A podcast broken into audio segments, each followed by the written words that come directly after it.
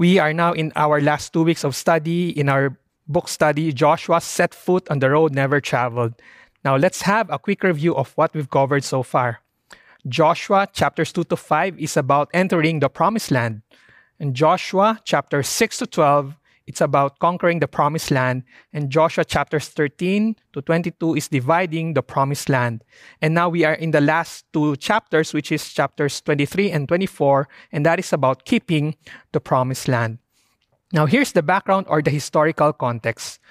By this time, the people of Israel had settled in the land of Canaan, the promised land, for about fifteen to twenty years. And Joshua is now very old and nearing the time of his death.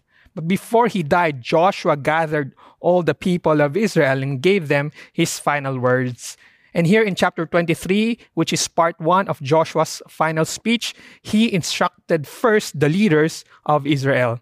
In chapter twenty-four, which is part two, it will be preached by Pastor Jared next week. And these are the final words of Joshua. And he addressed all the people of Israel, including the leaders. And today we will focus on chapter twenty-three. And what did Joshua tell them? He gave them his final instructions. Ang huling bilin. Ito ang mga huling bilin ni Joshua. Now imagine that you will say your last words to your family and loved ones. What would you tell them? What would you say to them? What would you tell your spouse or your children or your grandchildren? What final instructions would you give your loved ones? Ano ang magiging huling bilin mo para sa iyong pamilya at mahal sa buhay? Will it be about money, business, or bank accounts? Will it be about love, forgiveness, reconciliation? Will it be about your faith in Jesus Christ and your love for the Lord, your God? Will it be about your journey of faith? What will you tell them? What will be your last words? You see, days before my father passed away, he gave me his final words as well. And that is something that I have kept in my heart because it is important. Also, my wife, three months before her father died, three months before my father-in-law passed away, he left a letter to my wife which contained his last words and wishes for the family. And until now, my wife keeps that letter and treasures it. You see, final words are important. Final words are significant, and that is something that we need to take seriously. And as for Joshua, these are his final words to Israel. And what did he tell them? It's how to keep God's blessing. He gave them these instructions, how to keep God's blessing. And that is our title for today. Joshua tells them, now that God has given you the promised land, now that you have these blessings from the Lord, then these are the things that you should do to keep God's blessing. Now that you have tasted God's faithfulness, here are your responsibilities so that you would continue to enjoy His favor. And now let us look at the three things that we can learn from this chapter, how to keep God's blessing. First, remember the Lord's faithfulness. Second, be strong in your conviction to follow the Lord. And third, be careful to love the Lord your God. Now here's the first. Remember the Lord's faithfulness. Joshua twenty-three verses one to two.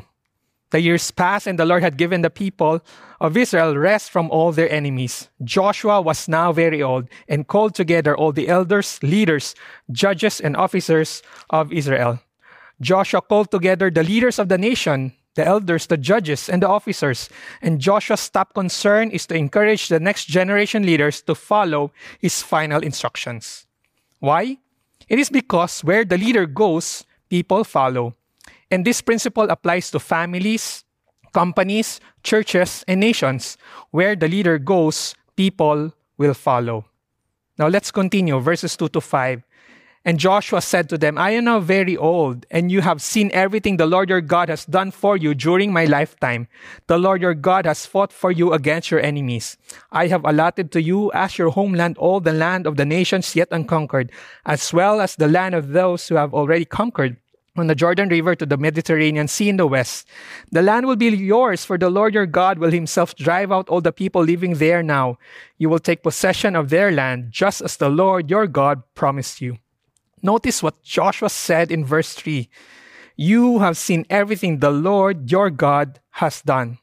Now, the name Lord, which is in all capital letters, is the name Yahweh in Hebrew, which is God's covenant name. Yahweh is God's covenant name. Here in this chapter twenty-three, it appeared seventeen times within the sixteen verses. Yahweh means I am who I am. This is God's covenant name, which he revealed from the time of Moses. But they, this is also something significant because Yahweh means this. Yahweh is the faithful God who fulfills his promise. That is the significance of this name. Yahweh is the faithful God who fulfills his promises. Back in Exodus chapter three, God called Moses to rescue his people from Egypt. That is about sixty-five years prior to this chapter.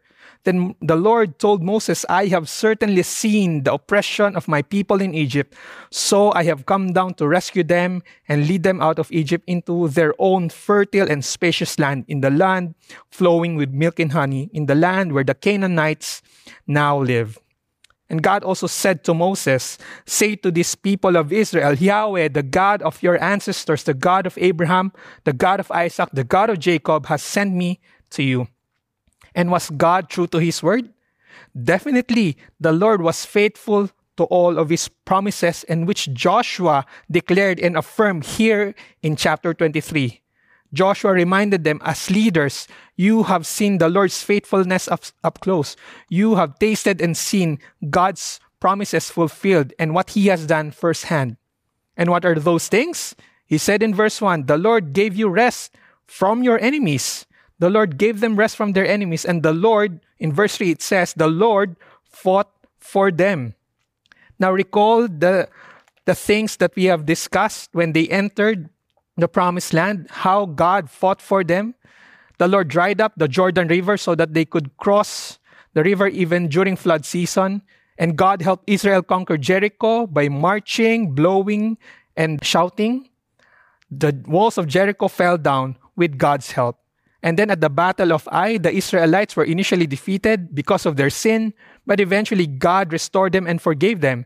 And the Lord gave them strategies how to ambush the soldiers and conquer the city. And when you go to the southern campaign, God turned around Israel's mistake with the Gibeonites. And to defeat the five-king coalition in one single battle, God helped them with miracles. The sun and moon stood still, and there's the miracle of hailstorm that crushed their enemies. And finally, in the northern campaign, Israel was outnumbered by a vast armies with horses and chariots, but God gave them victory. And throughout those seven years of conquest, the Lord enabled Joshua and Israel defeat thirty-one kings in all, and they conquered the land. And now here's the point. The Lord, Yahweh, is the faithful God who fulfills his promises. Yes, it took time for them to conquer the land, but eventually God fulfilled all his word to them. And so Joshua reminded the leaders of this truth. Keep the blessing, and in order to keep that, remember God's faithfulness. In order to keep the blessing, remember the Lord's faithfulness. Now reflect on your life.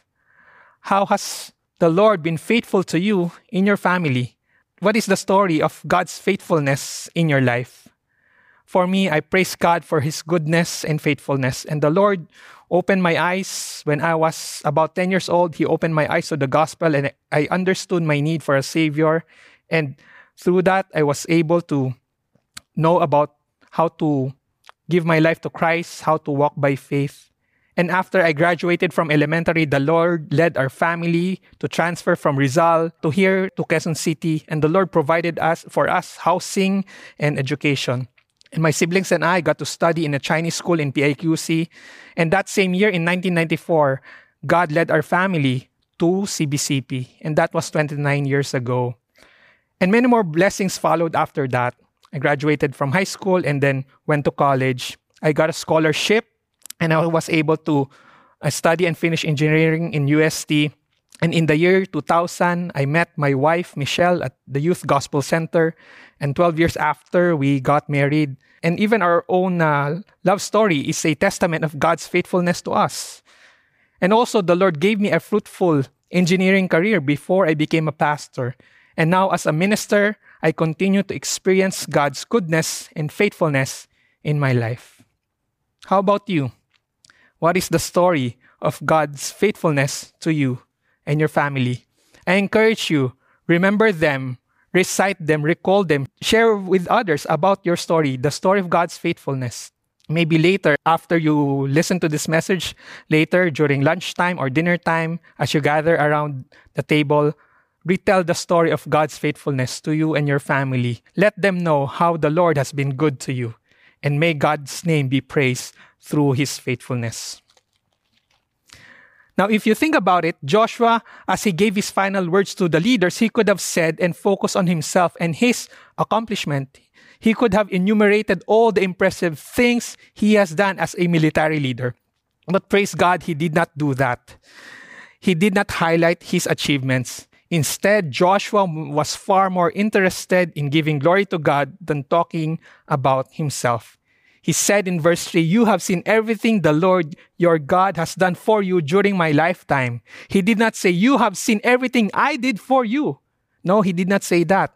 He said, "You have seen everything the Lord has done for you." Now, how about you?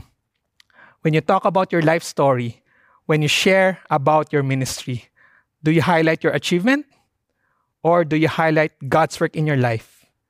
Do you seek glory for yourself, or do you seek glory for the Lord? May the Lord help us as we look back in our lives and as we reflect on what we have right now and where we are today. May the words of Psalm one fifteen be our words and our declaration. Not to us, O Lord, not to us, Not to us, but to your name be the glory because of your love and faithfulness. Next, to keep God's blessing, Joshua tells the leaders, "Be strong in your conviction to follow the Lord." Chapter twenty-three, verse six, "So be very careful to follow everything Moses wrote in the book of instruction. Do not deviate from it, turning either to the right or to the left." A more accurate translation is in the English Standard Version or E S V, it says, "Therefore, be very strong to keep and do all that is written in the book of the law of Moses, turning aside from it neither to the right hand or to the left." You see, in the original Hebrew text, the word strong here means to be firm or to hold firmly. Used in a negative way, this is the same word that was used to describe Pharaoh's stubbornness in Exodus chapter seven thirteen. "Pharaoh's heart, however, remained hard. He still refused to listen, just as the Lord had predicted." That's the same word. But also used in a positive way, the same word is used in Joshua one, six to nine.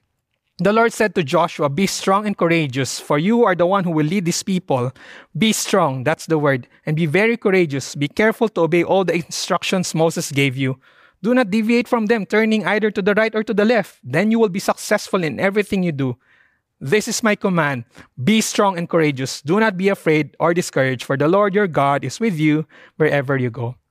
Now, here's the point. We need to be firm in following the Lord. We need to be strong in our decisions, in our convictions as we follow God. Notice the similarity between these two verses. In chapter twenty-three, it says, "Therefore, be very strong to keep or obey and do all that is written in the book of the law of Moses, turning aside from it neither to the right hand nor to the left." And in chapter one, verse seven, "Be strong and be very courageous. Be careful to obey all the instructions Moses gave you. Do not deviate from them, turning either to the right or to the left. Then you will be successful in everything you do." This is interesting. At the beginning of the chapter, the beginning of Joshua, God already gave this command, "Be strong and be very courageous. Be careful to obey everything according to God's law." And here in the closing part of Joshua, these words were repeated again, "Be strong to do everything, to be careful, to obey the Lord." Again, the point is we need to be firm, we need to be strong in following the Lord. And here's the point. To keep God's blessing, be firm in keeping the Lord's command. In a sense, be stubborn in obeying his instructions. We need to have a strong conviction in following the Lord. You see, as Christians, it is not enough for us to just have beliefs about God. Our beliefs about who God is and his character should turn into convictions, and that should impact and change the way we live, our belief, our choices, our actions. And for example, during last week's breakfast meeting with leaders, we have this guest speaker, Dylan Wilk of Human Nature, and he shared to us one of his convictions, and he said, "Walang lagay. Regardless of what happens to their companies, they won't give in to the temptation of giving bribes just to make things easier for them." And he said, "Walang lagay." And by God's grace, they were able to be consistent in this, and he was able to integrate this principle into Human Nature's uh, policy. And so with that, God also blessed them because of their faithfulness to this conviction. Another example is Doctor Caroline Tanchi Pedro, and I heard this story from her father. While in college, her conviction is to honor the Sabbath or to honor the Lord's Day because that is one of God's command. And so on Sundays, she did not do any schoolwork. Instead, she dedicated her Sundays on attending church, worshiping God, and serving in the ministry. And by God's grace, she finished her college and graduated summa cum laude. We need to have strong convictions. How about you? What are your convictions? What are the truths and principles that you live by? What are your convictions about money or possession? What are your convictions about dealing with sin, with sexual purity, with marriage or parenting? What's your conviction about the use of your time, your choices, making choices, helping the needy, or even serving in the ministry? And how firm are you in following the Lord? How stubborn are you in doing your best to obey God in every aspect of your life? May the Lord help us. Now, how do we become strong in following the Lord? Joshua gives us true do nots. First is do not deviate from God's instruction, verse six. So be very careful to follow everything Moses wrote in the book of instruction. Do not deviate from it, turning either to the right or to the left. During bad weather conditions, pilots could still land a plane safely by using what we call instrument landing system. This system is a ground-based radio signal that guides pilots to locate their and land on runways even with zero or low visibility. And the I L S gives the pilot a recommended path to ensure that they have a safe and smooth landing. And now imagine if the pilot deviates from the guidance of the I L S. People on board would be in danger. They would miss the runway and their, their lives would be at risk. You see, in the same way, God has given us His Word as our spiritual I L S. And as Joshua tells us in verse six, we need to be very careful to obey everything that is written in it. We can't obey the things that we like and skip over the things that we don't like. Why? Because God calls us to obey everything so that it may go well with us. Because what He says is always best, and what He requires for us, what He requires from us is always for our good. And so we need to be very careful. Next, do not associate with the people in the land. Do not associate with the people in the land. Verse seven, make sure you do not associate with the other people still remaining in the land. Does that mean God is a racist or discriminates against others? Of course not. To associate here is more than just being casual friends with people. And verse twelve gives us a clearer picture. Look at this. For if you turn back and cling to the remnant of these nations remaining among you, and make marriages with them, so that you associate with them, and they with you. So to associate here is to mix with them culturally by intermarriage and fully embracing their pagan custom. You see, Israel's history shows us that God's concern was valid and realistic. What happened?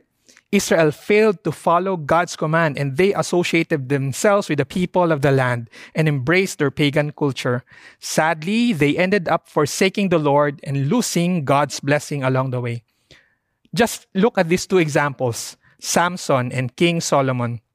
Samson married a Philistine woman and had sexual relations with a prostitute. That's in Judges chapter fourteen and sixteen. Also, Samson loved Delilah, who caused his downfall. Instead of following the Lord, he followed his own ways and embraced and mixed culturally with the pagan people. And as for Solomon, in First Kings chapter eleven, it tells us, in Solomon's old age, his wives, because Solomon married many wives and concubines from other nations, his wives turned his heart away to worship other gods instead of being completely faithful to the Lord his God as his father David had been. You see, Samson was considered as one of the greatest judges of Israel, and Solomon was one of Israel's greatest king. But great as they are, both of them failed to be strong in following the Lord, and thus both ended losing God's blessing. Now the question is, do you want to be like Samson and like Solomon? Yes, initially you may enjoy the pleasures, the fleeting pleasures of the world, but in the end, you will lose God's blessing. So may the Lord help us.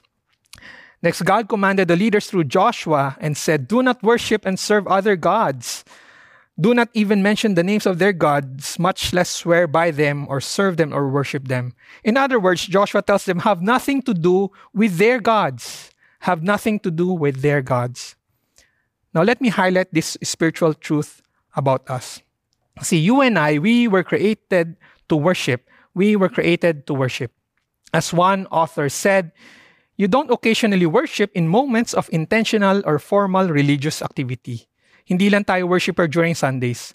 We are worshiper every day of our lives. You are always looking for something to which you can attach your identity, your hopes and dreams, and your inner peace. Whatever controls the worship of your heart controls your choices, words, emotions, and actions. And that is true.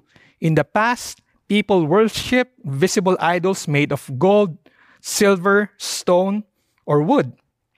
But today, we tend to worship invisible gods, and these idols capture our hearts. Because of the sinfulness of our hearts, we could easily fall in worshiping the god of comfort, the god of sex, the god of money, the god of pleasure, the god of power. And so we have to be very careful.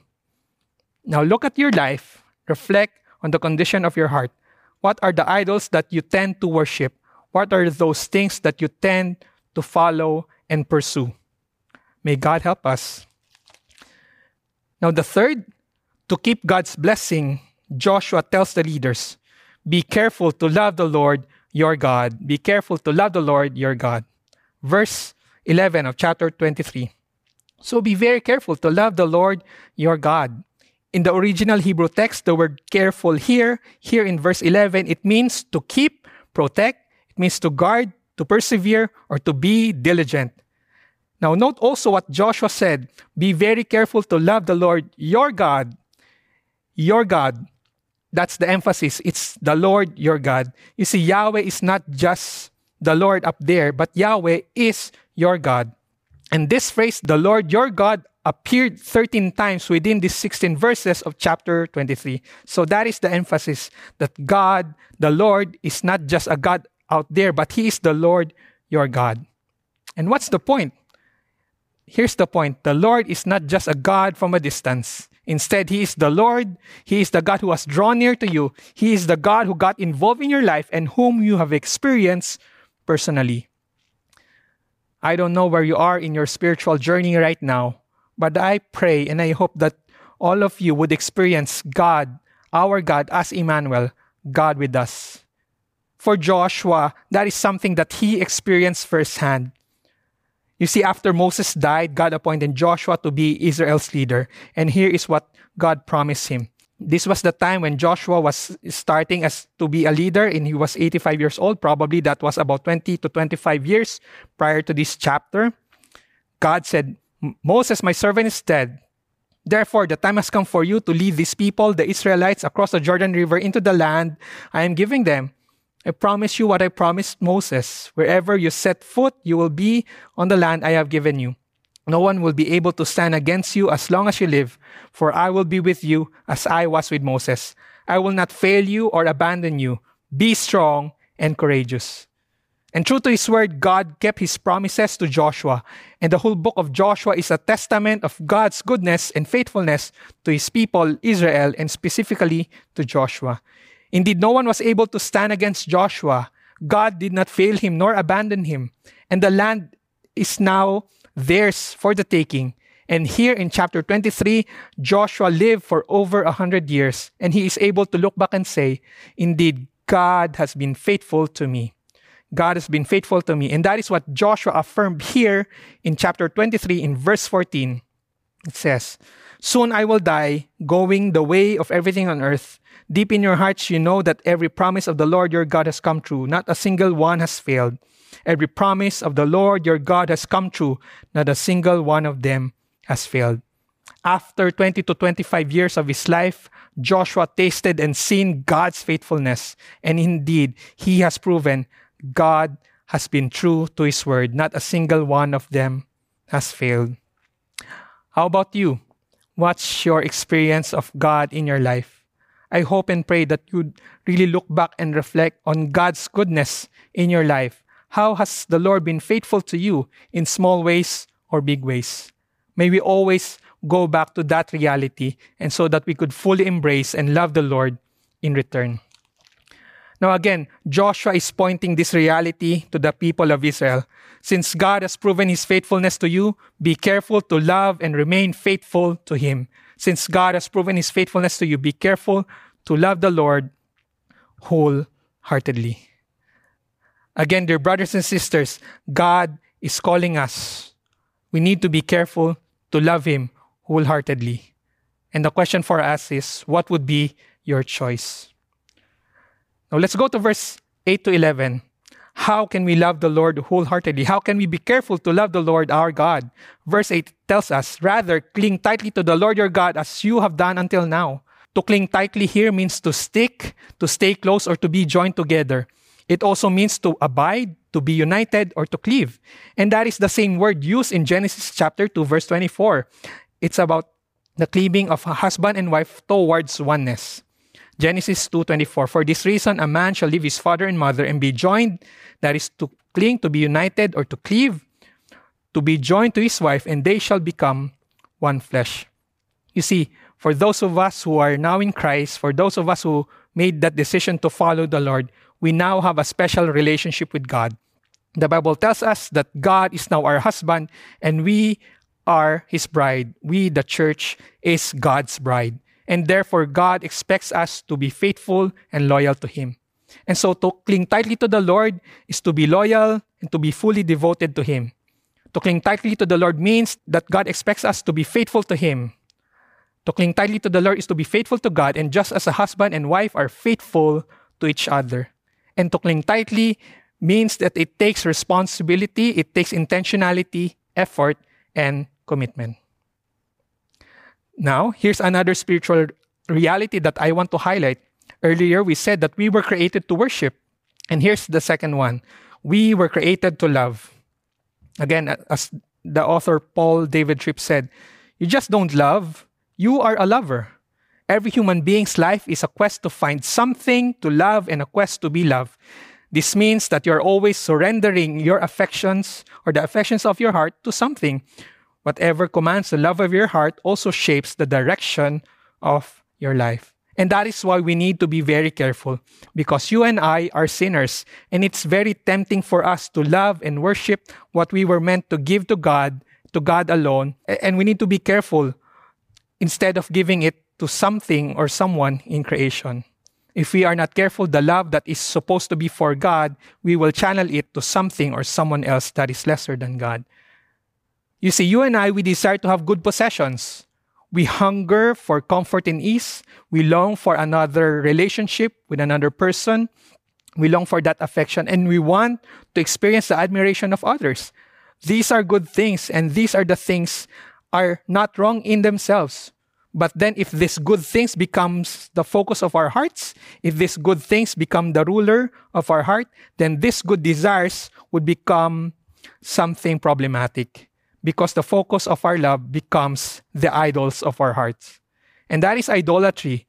Our love for and worship of the Creator are replaced by our love for and worship of created things. That is what the Bible calls idolatry. So we need to be careful. We need to love the Lord our God wholeheartedly. We need to cling tightly to Him. And again, I encourage you, look into your heart. What are the loves in your heart? What are the things that you devote time, energy, resources? What are the things that you sacrifice for? What are the things that you hope for and dream for, that you feel that you, if you just have these things, it would give you peace, hope, fulfillment, wholeness? Again, these are not necessarily bad things in and of themselves, but then we have to be careful not to make these things the focus of our lives. Again, be very careful to love the Lord your God and cling tightly to Him. And what would motivate us to do that? Again, we need to go back to God's favor and goodness to us. Joshua said, rather, cling tightly to the Lord your God as you have done until now. For the Lord has driven out great and powerful nations for you, and no one has yet been able to defeat you. Each one of you will put to flight a thousand of the enemy, for the Lord your God fights for you just as he promised. So be very careful to love the Lord your God. Joshua reminded the leaders, love the Lord, love God, because he loved you first. He cared for you. He fought for you. He brought you into this land, even if you don't deserve it. God made everything and did everything. He did his best to bring you up to this point. And so love the Lord your God.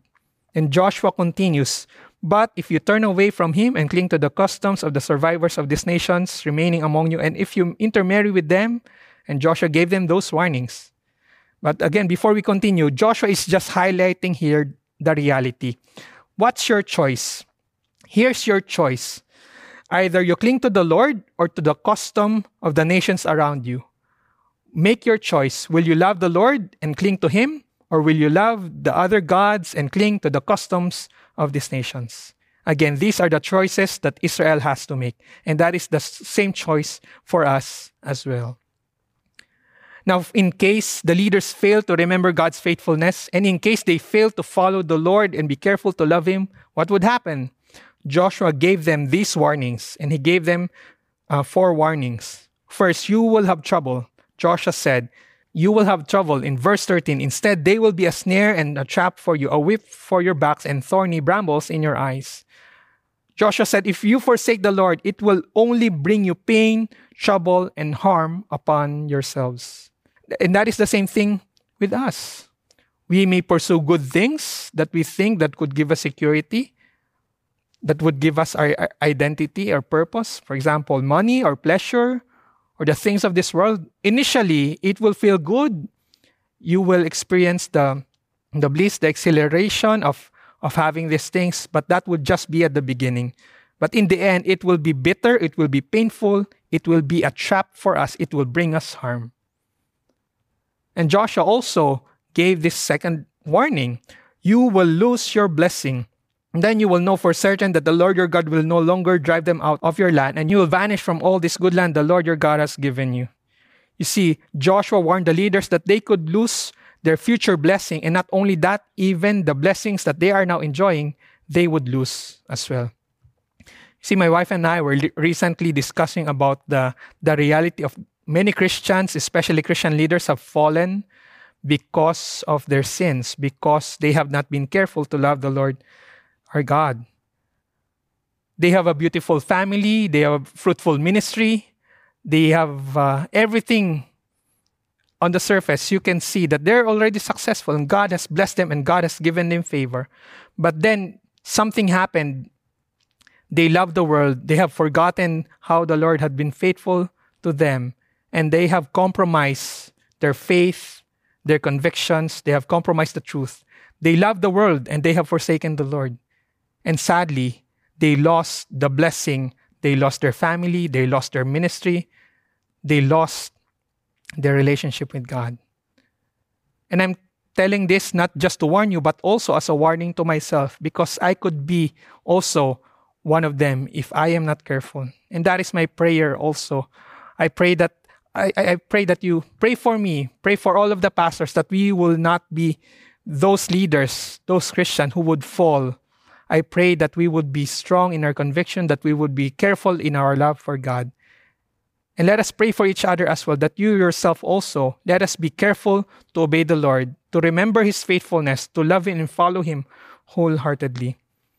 Because as the Bible tells us, our hearts is so deceitful, we are lovers and worshipers, and we could easily wander away to love the things that God created instead of focusing on loving God and loving him alone. And now to emphasize the seriousness of what Joshua said, he repeated this warning two more times. Verse fifteen, he said, if you disobey the Lord, you will be destroyed, but as surely as the Lord your God has given you the good things he promised, he will also bring disaster on you if you disobey him. He will completely destroy you from this good land he has given you. And the last he said, God's anger will burn against you and you will certainly lose your blessing. Verse sixteen, if you break the covenant of the Lord your God by worshiping and serving other gods, his anger will burn against you and you will quickly vanish from the good land he has given you. Again, Joshua's point here is this. You have two choices. What's your choice? Will you choose to love God and keep enjoying His blessing, or will you choose to forsake the Lord and receive curses? You see, the people of Israel, throughout the history, we could say that God has been very patient with them. God has blessed them with the good land, and God has blessed them with these good things. But sadly, they chose to love other gods, to love the custom of the nations around them, and they have forsaken the Lord. But then the Lord had been very faithful to them and sent them prophets again and again to warn them, to call them back to Him, and to, to repent, for them to repent and to be reconciled. But Israel was so stubborn. God had given him at least two hundred, three hundred, four hundred years for them to turn around and repent. But then God's patience eventually ended after those hundreds of years, and God sent them to exile. He allowed them, He allowed Israel to be conquered by Assyria, by Babylon, and sent them to exile. And God was true to His word. God was true to His word that He was faithful to bring blessing upon them, and God is also true to His word. He sent them curses because they forsook the Lord. And so, dear church, that is the same choice that we have today. What would be your choice? Will you love the Lord, or will you love the world? Would you choose to honor Him, to be faithful to Him, or would you choose to be faithful to, to your own way, to your own self, and honor yourself above God? May the Lord help us. Now, you may ask, How does how else does this truth apply to us? We don't have any land that God promised us. We don't have any promised land, just like the people of Israel has. Yes, that's a reality. How then is Joshua twenty-three relevant for us today? Well, if you look at the New Testament, the book of Hebrews answers us. That's in Hebrews chapter four. In the Old Testament, God used Joshua to bring God's people into the promised land. And now guess what's uh, the New Testament name for Joshua is? It's Jesus. Joshua is the Old Testament Hebrew word, and it, its equivalent in the New Testament Greek is Jesus. Both Joshua and Jesus means God saves. And here's the point. In the Old Testament, God led Joshua to lead the people into the promised land, to give them the rest that God had promised them. However, the rest that they experienced was incomplete. Why? Because all of these things, the rest that Joshua was able to give, is just a shadow of the greater reality.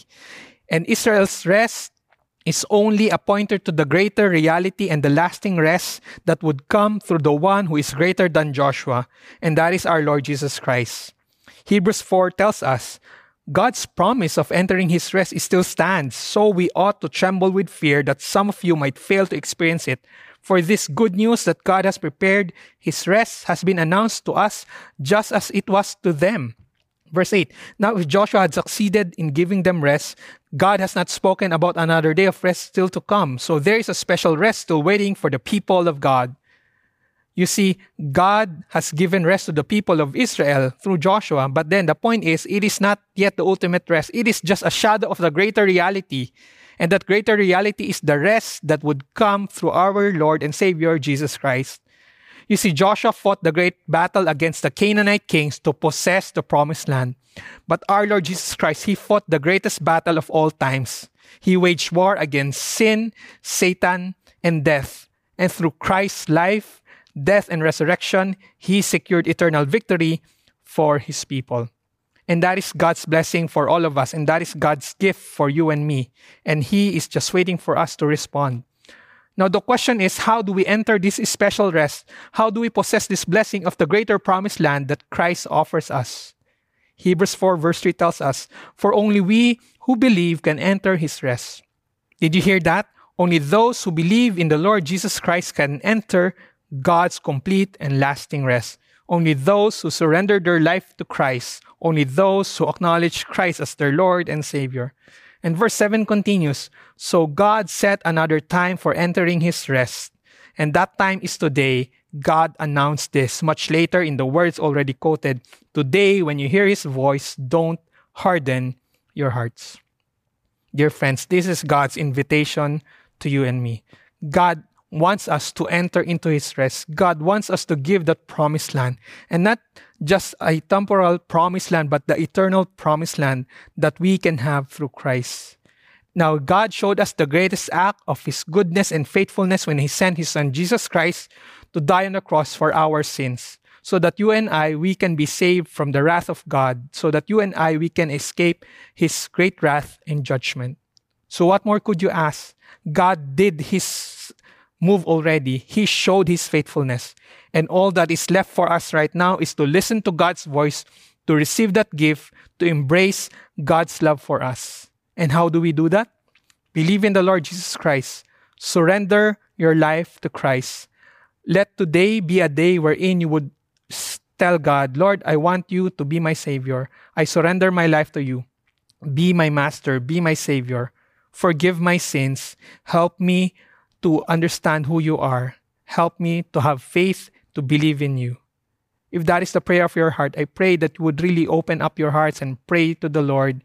And starting today, dedicate your life to Christ.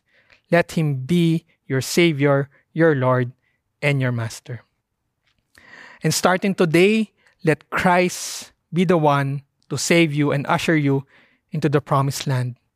And so today, remember how to keep God's blessing. Remember the Lord's faithfulness. Be strong and firm in your conviction to follow the Lord, and be careful to love the Lord, your God. And when we do this, you will receive God's blessing of the etern- eternal promised land that Christ promises when the new heavens and the new earth is revealed through the glory of Christ when He returns. Let us pray. O God Most High, our faithful God, you are the God who is good, who is loving. You are the God who fulfills your word and promises to Abraham, Isaac, and Jacob, to Moses and Joshua. And up until today, you are the God who fulfilled your promise to your people of your salvation, of your deliverance through the life, the suffering, and death of our Lord Jesus Christ. You are the same God yesterday, today, and forever. And therefore, help us, Lord, to really fully embrace you and be grateful to who you are, to your love, to your grace. And Father, as we continue to reflect on this lesson on Joshua, help us to really look back in our lives, recall your faithfulness, be grateful to your goodness to us. Father, forgive us for many times that we tend to wander, wander away from you, go our own way, to love and worship other gods instead of loving and worshiping you. Help us, O Lord, to return to you. Help us to love you with all our heart, mind, soul, and strength. And Father, as we live our lives, grant us the grace to have strong and firm conviction to follow you, to be careful to the point of being stubborn, of following you wholeheartedly. And grant us, O God, the grace to love you, to say that you are not just a God out there, but you are the Lord, our God, our personal God, the God who has been faithful to us, the God whom we experience, the God who is Emmanuel, God with us. Father, we commit to you our lives. We lift up to you our needs, our concerns, our worries, our hopes and dreams. In everything, may you alone be glorified in our lives. Help us to trust in you, in your goodness, in your perfect wisdom, in your perfect ways. Help us to walk by faith and not by sight. And once more, in everything, may you alone be honored and glorified in our lives. Thank you so much, O Lord. Now, church, as you bow your heads, receive this benediction. May the grace of our Lord Jesus Christ, the love of God, and the fellowship of the Holy Spirit be with you all. May you continue to love the Lord your God with all your heart, mind, soul, and strength, and be faithful to follow Him all the days of your lives. In the name of the Father, the Son, and the Holy Spirit, amen, amen, and amen. Thank you once more for joining us. May God continue to encourage us through His Word and through His Spirit throughout this week. See you again next time. God bless us all.